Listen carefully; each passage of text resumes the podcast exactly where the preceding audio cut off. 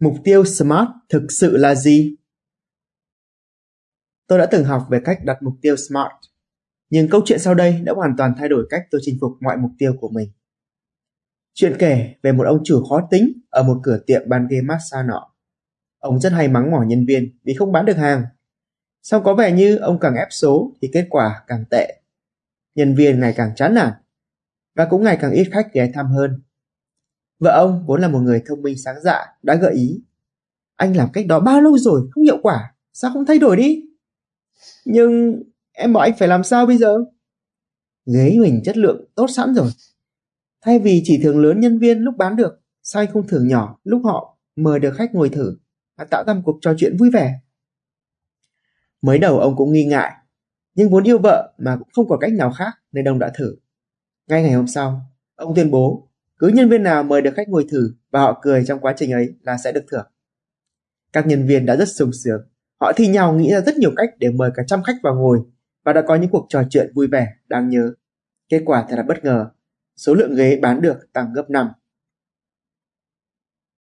Bạn nhận ra điều gì sau câu chuyện trên? Và nó thì có liên quan gì tới mục tiêu SMART? Nếu các cụ có câu khéo co vừa ấm thì tôi nhận ra khéo đo là thắng. Khi chinh phục bất cứ mục tiêu nào, việc đo lường kết quả để linh hoạt thay đổi chiến thuật là rất cần thiết. Thế nhưng đôi khi nó lại không quan trọng bằng việc bạn đo cái gì. Nếu bạn chỉ đo bằng kết quả cuối cùng, thì bạn có thể phải đối mặt với rất nhiều áp lực và vô tình hạn chế khả năng sáng tạo cũng như cảm hứng hành động. Ngược lại, nếu bạn khéo léo tìm ra những chỉ số khác, dễ dàng đạt được hơn, tạo ra cảm giác vui sướng hơn mà vẫn tiến gần hơn tới mục tiêu, thì có thể tạo ra những kết quả ngoạn mục. Ngẫm lại ngày xưa, tôi từng có 5 năm trì hoãn, viết mãi không xong cuốn sách. Nhưng 5 năm sau, mỗi năm tôi xuất bản một quyển. Tới nay đã hơn 10 quyển, đồng thời còn giúp nhiều tác giả khác ra sách. Nhìn lại tôi thấy mình đã áp dụng nguyên lý khéo đo là tháng này.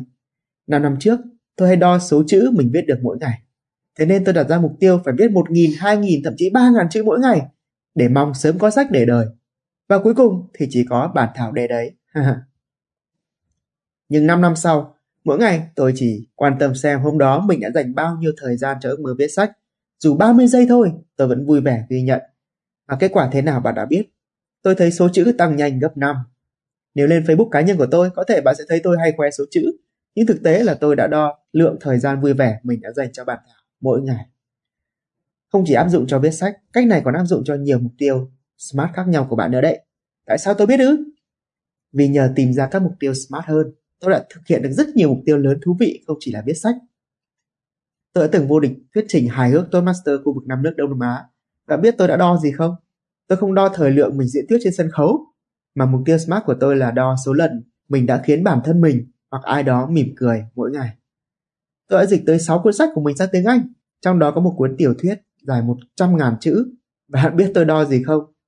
Tôi không đo mình dịch được bao nhiêu chữ mỗi ngày, mà mục tiêu SMART của tôi là đo số câu nói hay bằng tiếng Anh tôi đọc được mỗi ngày.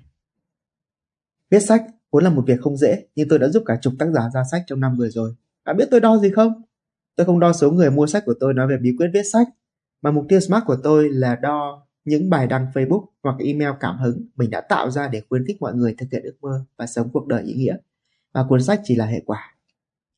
Tóm lại, khi đo lường con số trực tiếp để thể hiện chiến thắng cuối cùng, thì để nhảy số bạn sẽ rất áp lực và có thể bỏ cuộc bất cứ lúc nào. Còn nếu bạn tìm ra một con số gián tiếp để không chỉ nhảy số dễ hơn mà còn vui sướng hơn, thì tôi tin rằng bạn sẽ bọt bòn tới đích lúc nào không hay. Vậy bạn đang đo lường việc thực hiện mục tiêu của mình như thế nào? À, con số nhỏ nào bạn sẽ sử dụng để đo lường từ ngày hôm nay, giúp bạn vui vẻ mỗi ngày? Hãy tìm ra và thực hiện mục tiêu SMART thực sự này. Mong tin tốt lành. Fususu, Nguyễn Trù Nam Phương đã ký lên màn hình từ một bãi biển xinh đẹp. Cảm ơn bạn. Nếu thấy hay, hãy tài trợ cảm hứng cho Fujitsu tiếp tục sáng tạo bằng một thử thách nho nhỏ. Bạn hãy Google từ khóa mục tiêu Smart hoặc mục tiêu Smart Fujitsu tìm bằng được blog này, bấm vào đó, quay lại đây để comment vị trí. Cảm ơn bạn lắm lắm.